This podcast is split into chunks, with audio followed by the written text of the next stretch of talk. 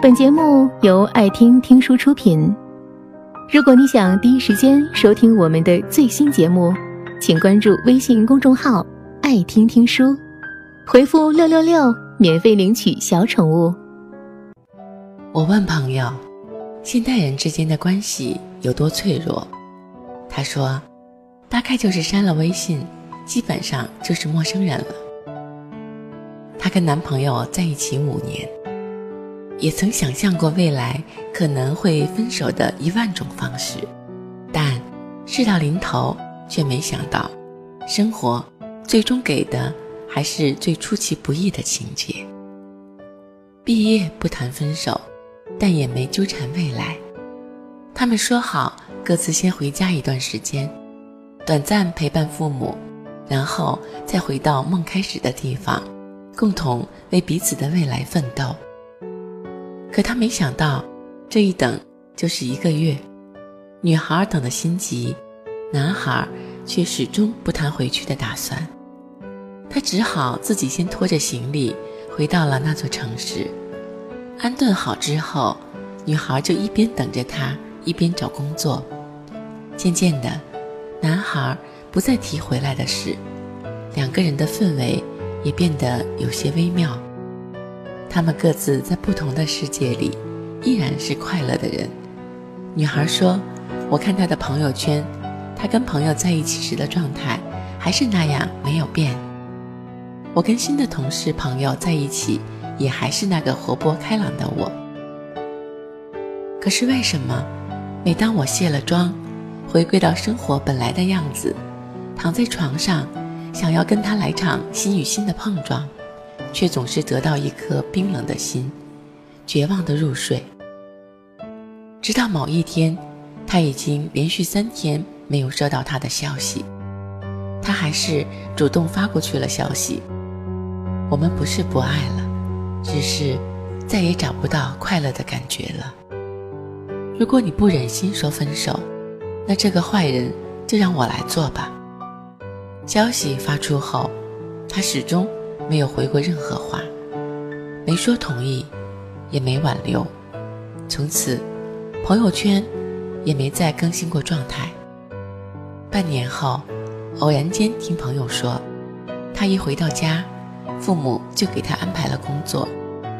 女孩恍然大悟，他始终瞒着她，只是想要争取更多的时间，让他自己去搞明白这一切。终于。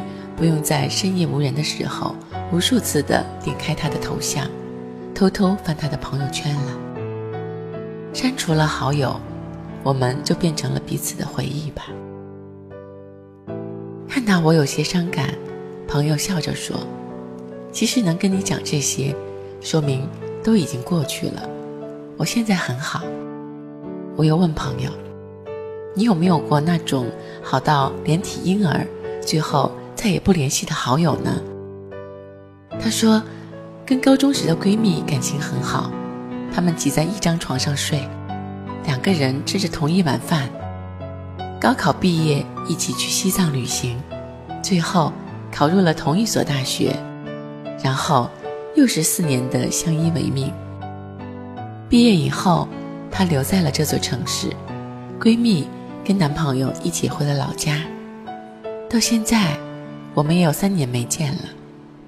闺蜜有了自己的家，也不会再像曾经那样把所有的心事都分享给她。某天夜里，不经意间翻到她多年前的照片，突然很想她，打过去电话又怕吵醒她，于是发了一条微信告诉她，真的很想她。过了三天，闺蜜才匆忙回了消息，说孩子发烧。自己在家和单位之间忙疯了，没顾上回他的消息，跟他道了好几次歉。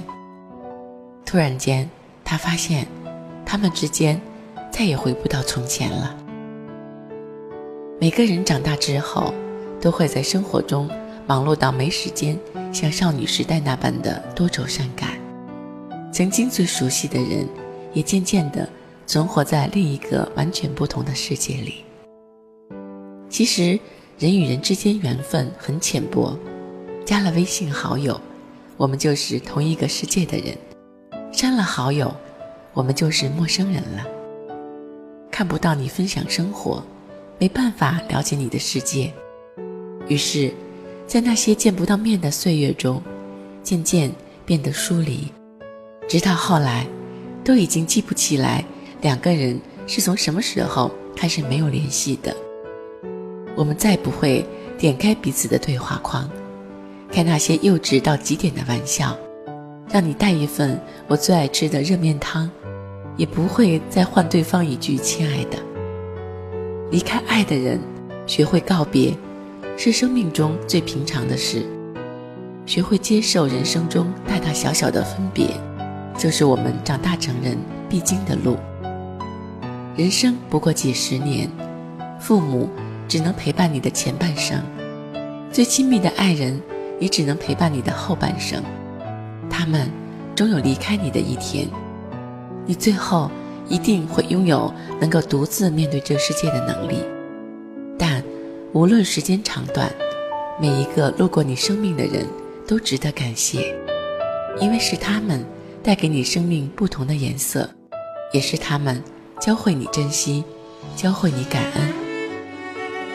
希望未来的我们都能够做到再见，以及不再见，都不再有遗憾。本节目到此就结束了，感谢各位的收听和陪伴。更多精彩内容，请关注微信公众号“爱听听书”，回复“六六六”免费领取小宠物。也欢迎你收听今晚的其他栏目。我们明晚见，晚安。